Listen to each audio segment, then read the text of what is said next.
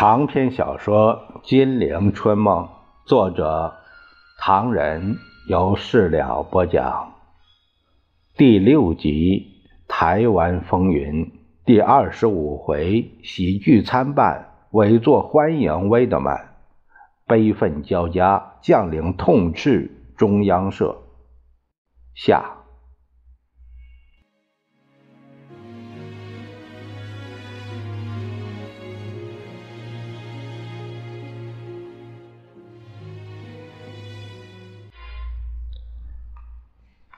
傅作义听蒋介石这么一问，他知道蒋介石鼓励中央社谎报军情，既气又且愤，同时也难以进言，于是欲言又止，不拟细说。蒋介石见状，另有主意，他笑着说：“傅主任，我们自己检讨，知无不言，言无不尽。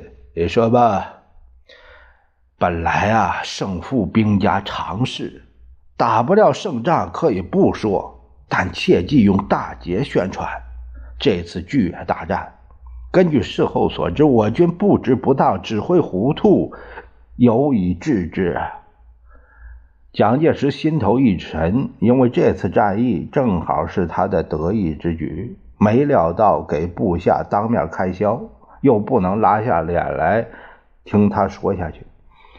我军把这三个整编师莫名其妙地摆在巨野东南和金乡西北的一条直线上，七十师在北面大营集，三十二师在中间的独山集，六十六师在南面的阳山集，彼此相约有二十到三十里。没料到对方连夜强行军，在十二日早晨六点完成大包围，把我们三个师切成三块。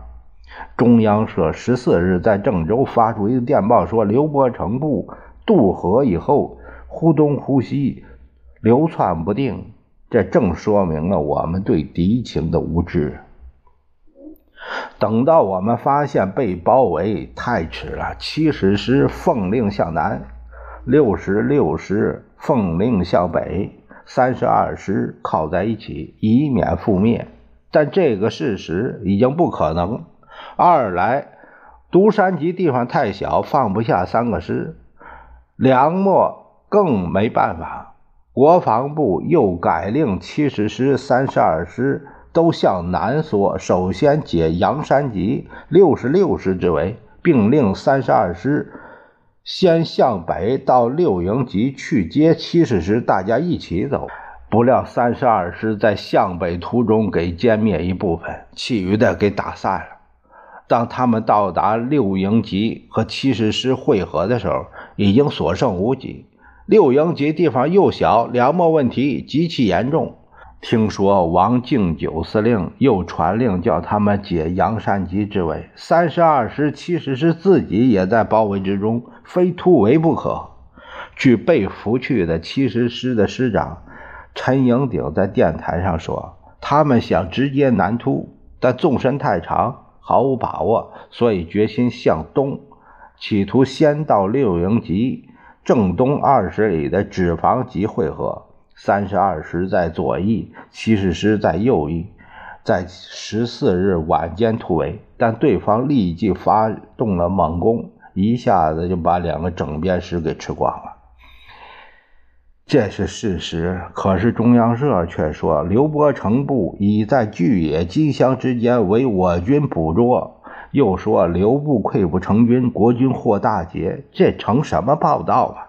难怪呀！七十师的师长陈宜鼎被俘以后说，中央社从来不说真话，我们也不信他。蒋介石闻言沉默久之，他忽地吩咐陈布雷，把中央社社长免职。陈布雷闻言一怔，因为中央社社长换的太多了，但都是替死鬼，他们只不过是奉命行事而已。谁也没有料到这个会变成了痛责中央社的会，而且连中央社社长也莫名其妙而卷了铺盖。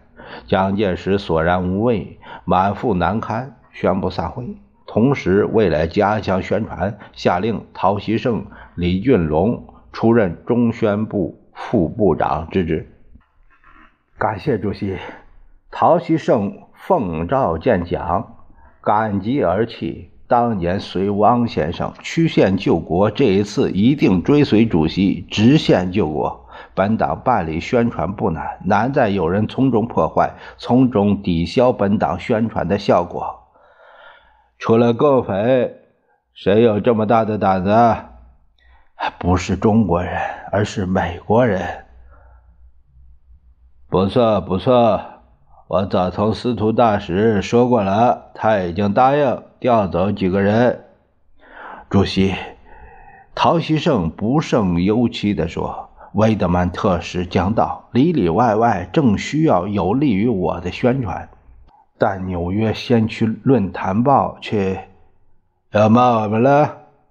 美国朋友之中帮我们的不少，捣蛋的也一大堆。这次是谁啊？兰德。这个人曾经在广州美国新闻处任处长。没听说过，一定是个小角色。他说什么？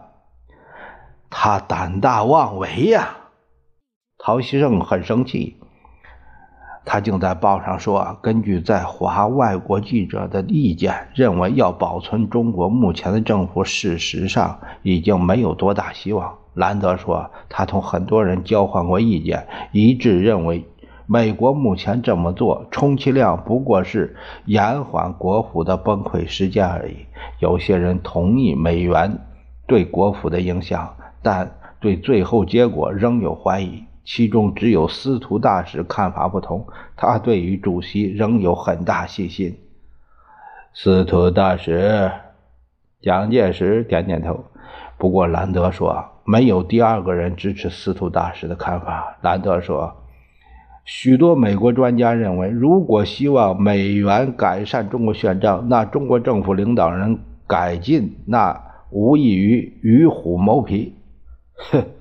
蒋介石冷笑了一下，还有啊，兰德说，美国专家认为，除非国府能自助，否则美元虽多，也填不了中国政府入不敷出的漏洞。而中国政府的自助无迹象可循，因此，美国政府驻华越多，越鼓励他作恶堕落。这个家伙，蒋介石恶狠狠地说。一定是奸匪，否则不会这样无礼。他考虑了一会儿，这个问题很简单，只要白宫相信我，其他可以不管。了不起，请司徒大使去个电话就行了。接着为魏德曼来华的事儿，各方布置煞费周章。闻到北方战局吃紧，为了鼓励士气，于是蒋介石坐飞机从南京到开封附近兜了个小圈子，在开封召集了一个会议，连骂带哄坐了两个钟头，又回到南京。入夜，司徒来访，委员长辛苦了。听说大家今天到北方战场视察，想见贤老。哪里哪里，分内之事。前方将领对国匪战略战术有点莫名其妙，因此前往指点一番。好极了，好极了。